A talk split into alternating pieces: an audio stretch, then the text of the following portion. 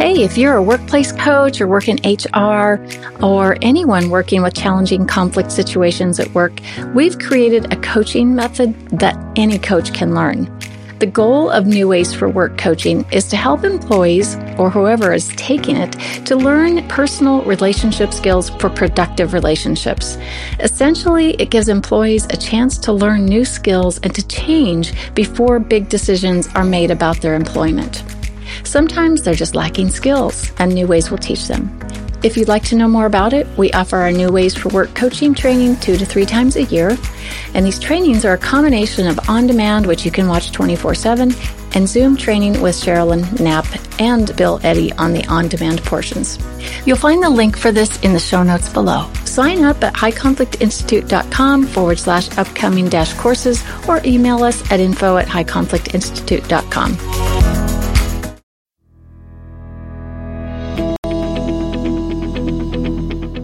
Welcome to It's All Your Fault on True Story FM, the one and only podcast dedicated to helping you identify and deal with the most challenging human interactions, those that are with someone who may have a high conflict personality.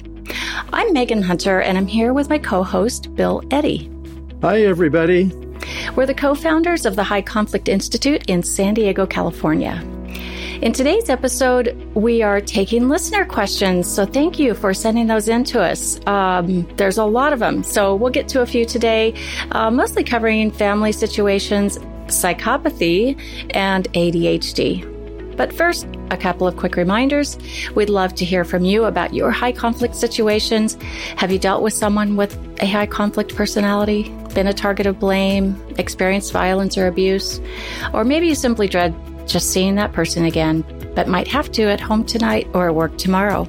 So send us your questions and uh, we'll, we just might discuss them on the show.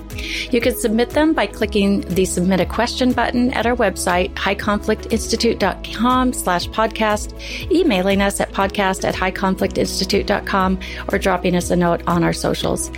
Please know that we are not diagnosing anyone in our discussions in any episode. We're just discussing patterns of behavior and how to improve interactions and manage relationships with someone who may have a high conflict personality.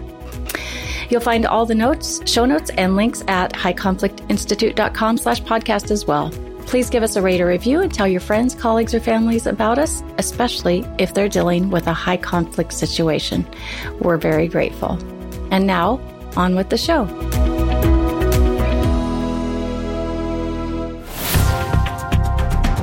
It's really great to uh, be taking some listener questions and to see how many we have uh, amassed since we started the podcast several months ago. So let's just dive right into the first one. Hello, Bill and Megan. If a high conflict family member accuses you of basically not living up to their expectations, should I address the specific accusations from my perspective after providing empathy, attention, and respect? Um, I'm new to the podcast and so far haven't heard about conflicts being discussed or resolved outright. Is the technique more of a deflection? Um, should I ignore hurtful comments? Oh, I like that that last one a lot. All right, Bill, what do you think? Well, this is excellent question. It's it's really quite broad, and I think we have in an earlier episode something about our CARS method, which is four steps really for dealing with conflicts. And ear statements that show empathy, attention, and respect are really one of several techniques that you can use. So ear statements are often a place to start. And as you said, um, it's good to, to after you give empathy, attention, and respect, then you may choose to deal with issues. Now, one of the things with family members who may have high conflict personalities is we have a saying that's often helpful, and that is the issue is often not the issue. The personality is the issue. So you need to really decide is there a real issue here? Or is it just the way the person approaches all conflicts? So they may just be blaming because that's how they approach all conflicts. And that's one of the key characteristics of high conflict people with high conflict personalities. So first is deciding, is there an issue really that needs to be addressed here? Second thing is the past is often kind of a quicksand when you get to dealing with high conflict people. You can just get stuck. You get deeper and deeper the more you try to resolve the past. So, in terms of resolving a past issue about past behavior, um, it's often just not going to be possible if this is their personality. Now, a reasonable person might say, well, gee, I wonder what my part was in that. High conflict people don't look at their part in things, they don't connect the dots back to what they did. So you've got to decide is this a, a real current issue that needs to be addressed, or is this an old issue and it may be better just as as you said here, deflecting from that subject and focus on something else.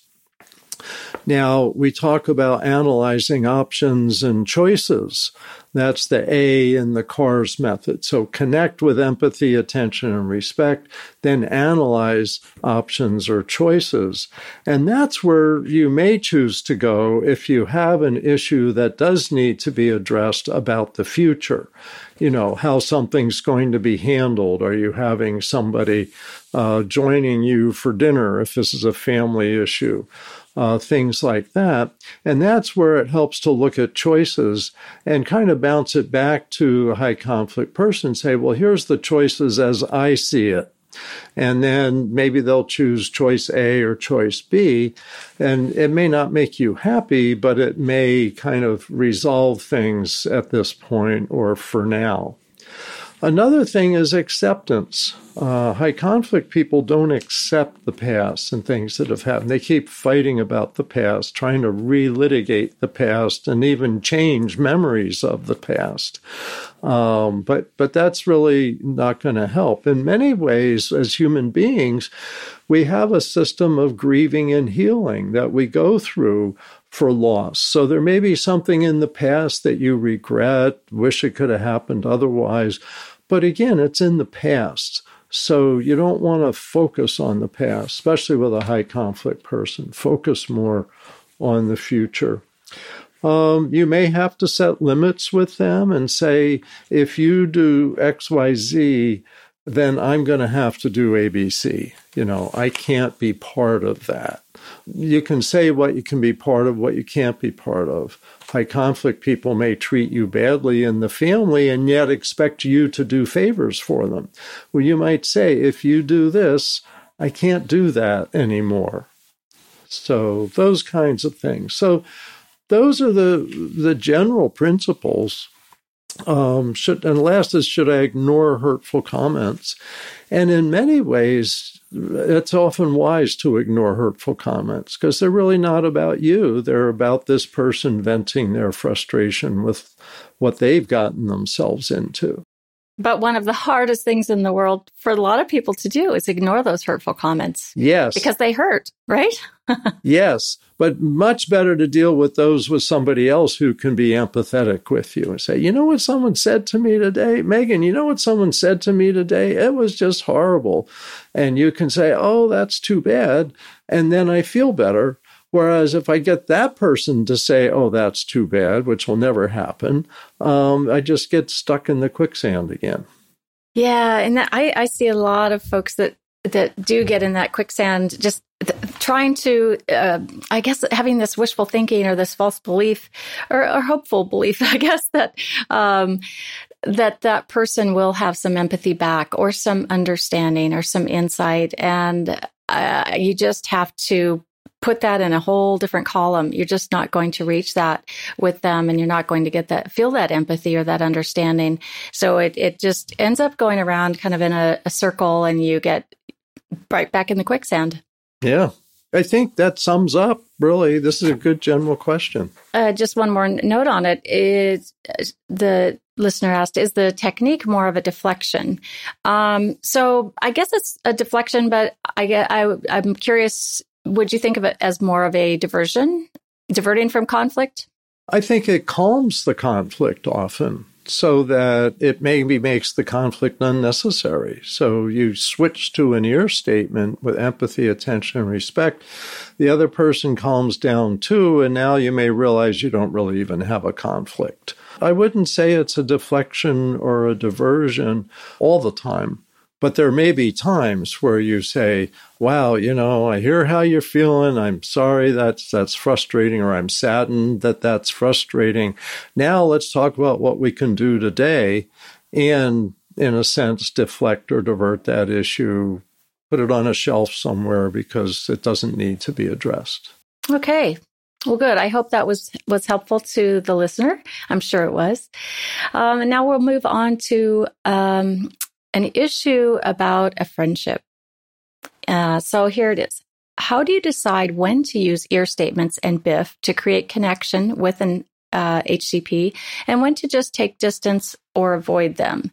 I have an old friend who has many borderline high conflict personality attributes, which led to a pattern of volatile and very personal feeling outbursts and manipulative behavior. I've expressed boundaries and discomfort with them in the past, but it only seems to trigger more intensity and blame, which makes me less enthusiastic to try again.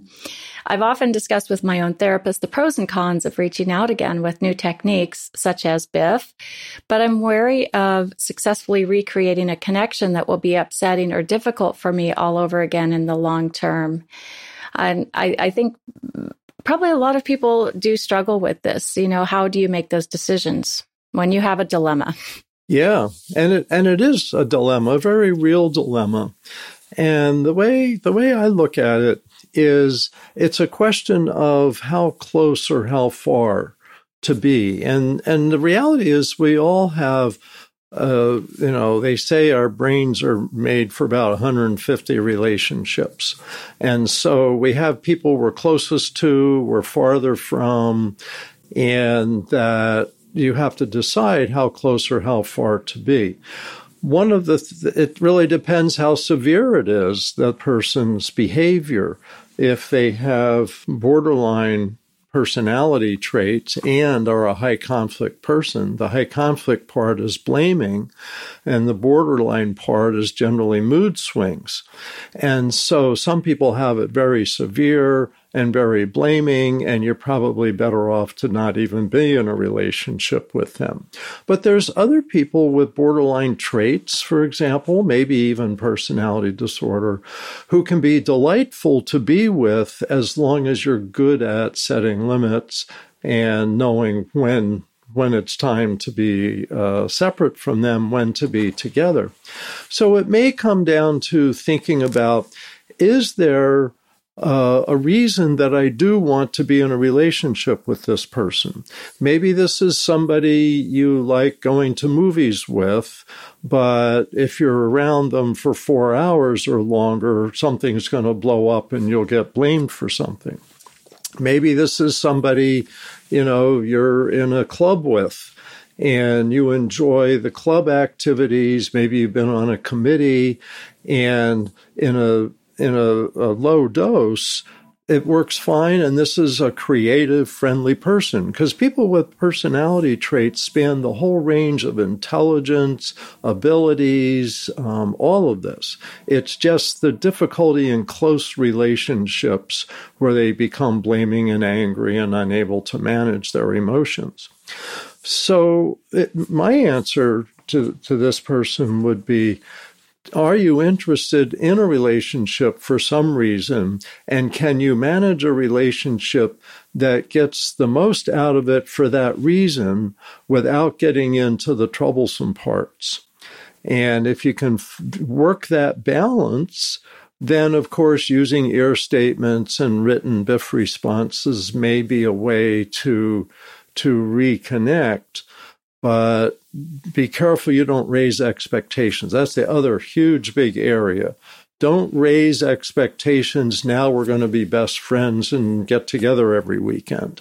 That's the thing is set your expectations realistic. And this really helps in the workplace. Like you get someone borderline high conflict behavior in the workplace, someone you start to get to know, get to know people kind of step by step So you see, whoa, is this someone? It's easier to not get in too deep than to back off if you did. So kind of ease your way in and realize there's a lot of high conflict people out there. We estimate maybe 10% of people. And so doesn't mean don't have a relationship. It means have have good boundaries and manage your relationship if you can.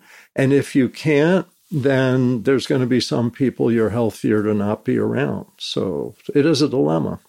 So, what would be a healthy way to set a, a, boundary, set a limit with someone? Let's say you've you've made the decision to reconnect with this friend, and you're, you know, going to try to take it slowly, step by step. How do you set a boundary about your time or what you'll tolerate? One thing is don't talk about your relationship with the person. And that's something they recommend with alcoholics and addicts in, in recovery is they talk about their relationship with everybody and it's too intimate. It draws people in too close and then things blow up. So instead talk about things, talk about outside things, talk about interests. Um, the description said, uh, I've expressed boundaries and discomfort with them in the past, but only seems to trigger more intensity and blame. And that's exactly what happens if you talk about relationships with a high conflict person. They get defensive. So don't trigger defensiveness. So you might say, you know, I've been, I've been, you know, out of touch for a while. It'd be nice to get together for dinner or it'd be nice to go to a movie. And then just do that activity and don't raise expectations of going beyond that. Being BFFs. yeah, yeah. And remember, high conflict people and people with personality disorders, that comes out in close relationships. So maybe don't be as close. And then you may be able to have a stable friendship. Yeah, you can be a supportive friend without being too close. Yeah. Or too distant. It's finding that balance, not too rejecting, not too close. Yep. Right, right. Okay, good. Um, thank you for all that. So now we'll switch into a little bit different area here, and it not necessarily our expertise. And I think uh, you'll have a lot to say about that, Bill, or a little bit to say. uh, so here's the question: can you talk about ADHD behaviors that create chaos, confusion, and external projection that are very damaging for the non ADHD person? And also, please talk about why it is very difficult to detect, especially when ADHD coexists with HCP traits.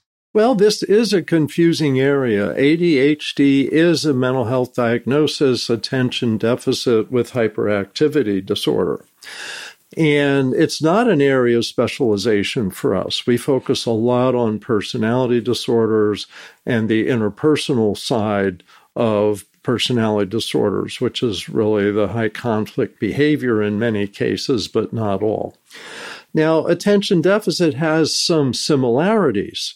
And so it's it's an area where people's functioning is is impaired by generally the inability to pay attention, the energy of hyperactivity um, over a period of time.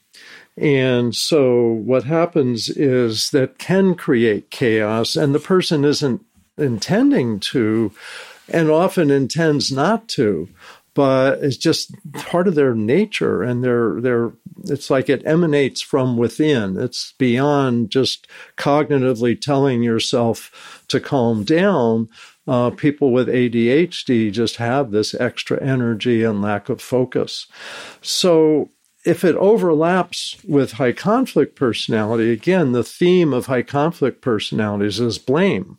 And so you get someone who's uh, hyperactive, has a hard time focusing their attention, and it's all your fault you know, look at what I did. I spilled my soda and it's your fault. You made me do this. Um, that kind of thing. Or I didn't get my project and my paper in on time and the dog ate the paper uh, or whatever it is. And so it's, it's, it's difficult focusing.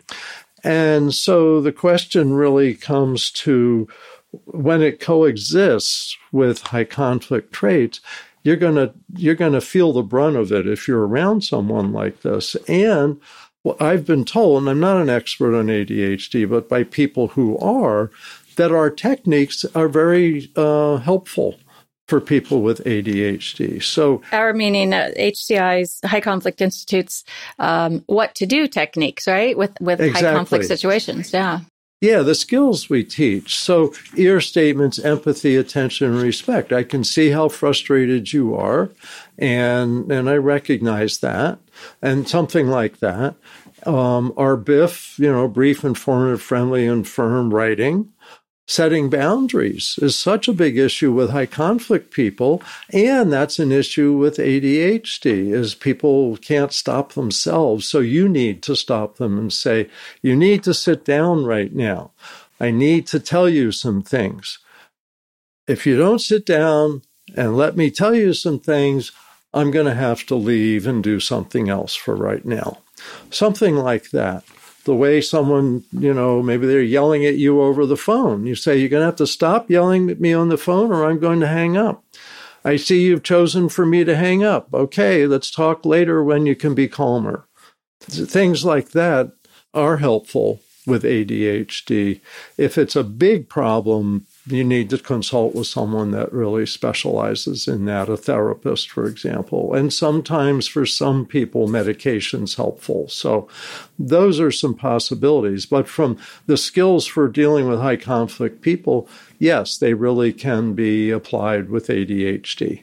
Right. And I've I've just been reading a um, some research on overlap between borderline personality disorder and ADHD. And uh, because the overlap between them, in, you know, includes things like impulsivity, emotional dysregulation, and interpersonal impairment, um, it can really make the uh, diagnosis very difficult. Um, so it's it's less important to, like you said, to really focus on maybe the labeling of it or figuring out what it is, and instead focus on the the what to do and using the skills um, because those skills really work across the board with with any upset people and people who are needing those around them to to help them by setting some limits. One thing to add here is all the skills we teach, you know, ear statements, BIF responses, setting limits, um, making proposal. We just got, I don't know, dozens at this point of skills don't hurt anybody. And so you don't have to figure out does this person have a diagnosis of something? Therefore, I'm going to write a BIF response. You write a BIF response to healthy, ordinary people, to anybody. So think of these as healthy, practical people skills. Mm, yeah. Oh, I, I, know you love the people skills terminology, and I do too, because this is what it's about. It's about people skills. Yeah. And there was a, another uh, que- listener submitted a question about ADHD, and um, I think we've answered most of it. But they're also asking, you know, is the person who's responding to someone with HCP uh, or uh, with a high conflict personality, if they have ADHD, could it be, uh, could it get kind of messy? Again, I think we probably just would say, let's focus on the skills, right? Exactly. In other words, but keep in mind, you know, if things get messy, is you always have choices yourself and how close to be or how far to be. And in, in some ways, this is similar to the question from before is you you know you don't have to accept bad behavior towards you.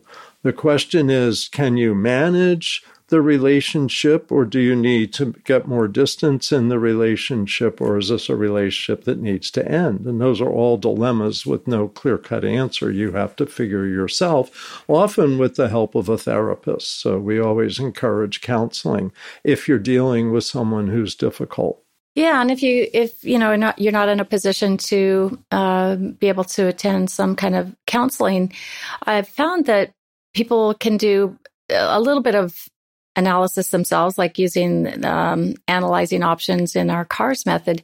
And a, a way I've been looking at it lately is is is saying you've got a dilemma, right? HCPs bring us dilemmas and we have to make decisions about them.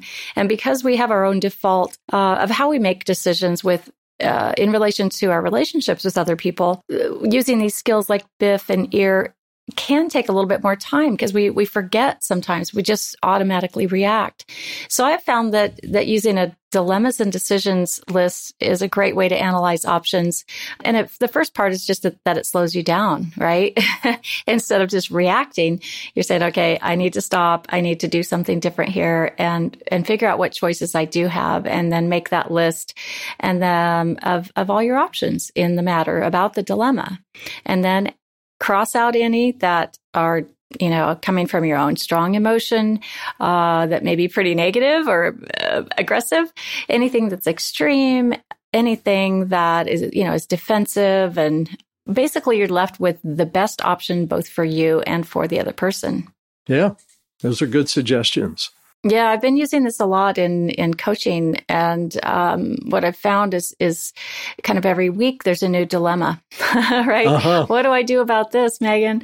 And I say, okay, do a dilemmas and decisions list, and then analyze it. And it's really fascinating. It's almost magical what, what they end up with because it just strips away all of your own high conflict thinking or your overly emotional thinking because you're emotionally hooked, perhaps, um, and maybe some of your your thoughts are a little jumbled because you are emotionally hooked. So I, um, I found it to be pretty useful, and hopefully that would be helpful in any situation like this. And that's helpful with ADHD because it helps the person focus, people around them, and the person themselves. So that's a real good suggestion. Nice. All right. So now we're going to take yet another huge shift and um, we'll go back to a question about a, a current world event of the war in Ukraine and um, Putin. Um, we did a an episode on this a few weeks ago, and I know Bill, you've written a, uh, an article that's received quite a lot of attention about Putin being um, perhaps uh, a malignant narcissist. So. The question is, uh, how did you come to suggest malignant narcissism rather than uh, psychopath in regard to Putin? It's really easy. I think he qualifies easily for both. So they're different, slightly different types of diagnosing. And with psychopath, you're often talking about people uh, in the prison population. You're talking about people who not only lack empathy and remorse, but may enjoy hurting other people there's the, the mental health professionals, the psychologists, and all have a psychopathy checklist of 22 questions that they ask. And there's a lot of studies done with prisoners, and many of them fit this.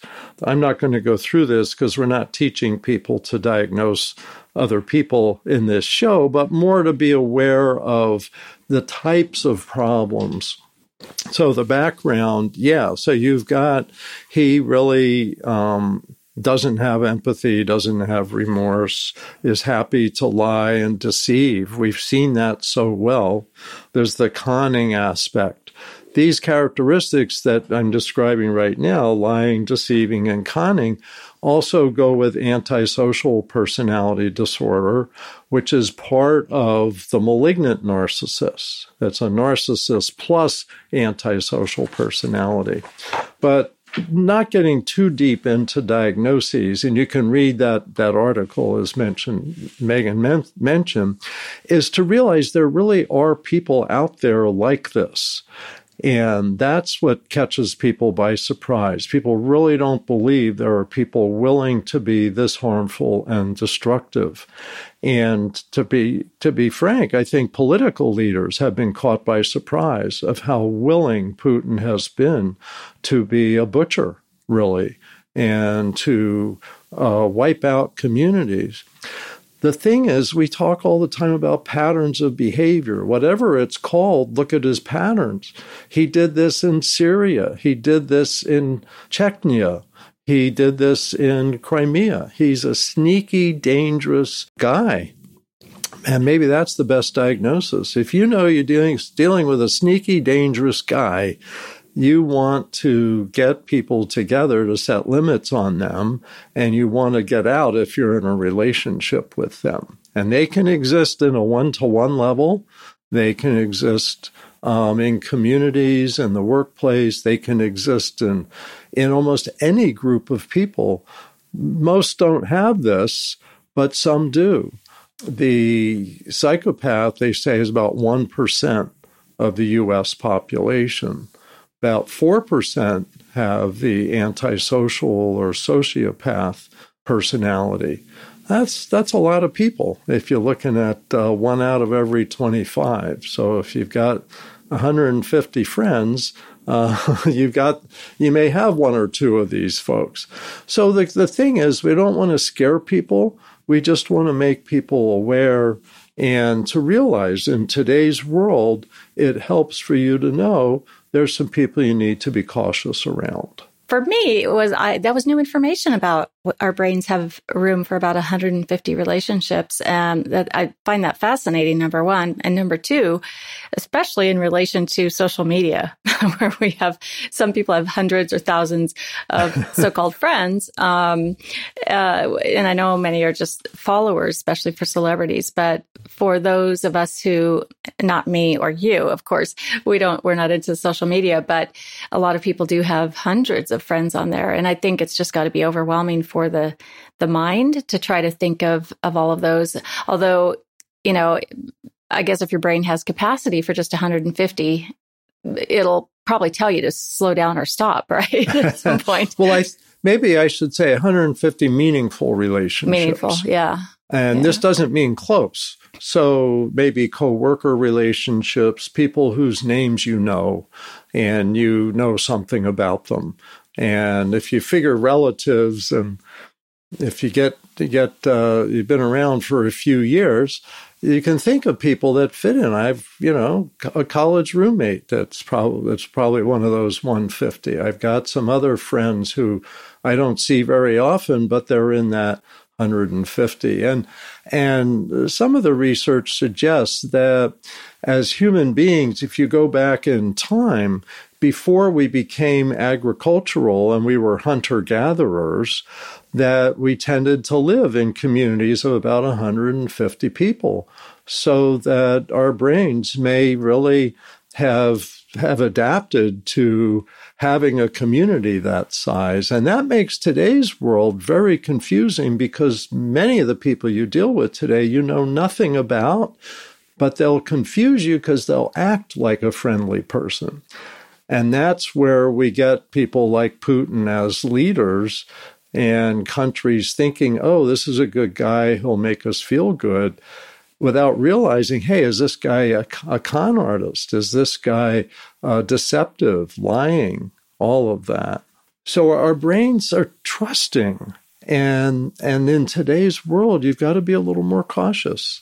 Mm, it's so true. I was thinking about my 150 and, you know, faces and names start popping into my mind. And fortunately, I can still remember the names, but uh, just in my family alone, I come from a large, large family and I, there's at least 150 right in that. So there's my community. I'm full up.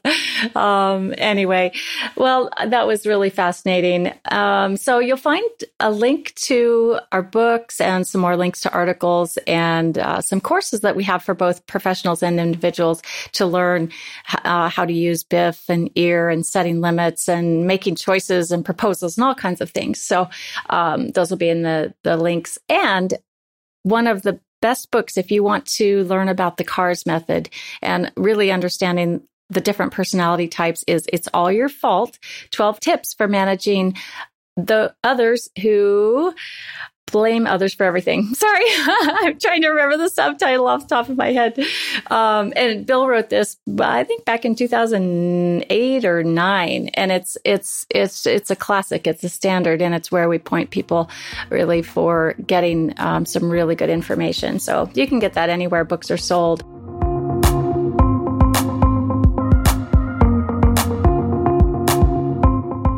Next week, You'll want to listen in as we have a special guest. Um, her name is Catherine Mattice. She's the founder and CEO of Civility Partners, which is an HR consulting firm focused specifically on helping organizations create respectful and positive workplace cultures. We've been doing a lot more work in, in this and, and getting a lot of requests from organizations about bullying and just workplace culture um, and high conflict situations. So she'll be talking about us or with us about civility bullying and, and all those workplace conflict issues. So you won't want to miss it. Send your questions to podcast at highconflictinstitute.com or submit them to highconflictinstitute.com slash podcast. And uh, until next week, have a great week. Keep learning about high conflict uh, patterns of behavior so you can avoid it in your life, manage it in your life, and influence those around you who may have a high conflict personality. And in that way, you will find the missing piece P E A C E. It's All Your Fault is a production of True Story FM. Engineering by Andy Nelson. Music by Wolf Samuels, John Coggins, and Ziv Moran. Find the show, show notes, and transcripts at truestory.fm or highconflictinstitute.com slash podcast. If your podcast app allows ratings and reviews, please consider doing that for our show.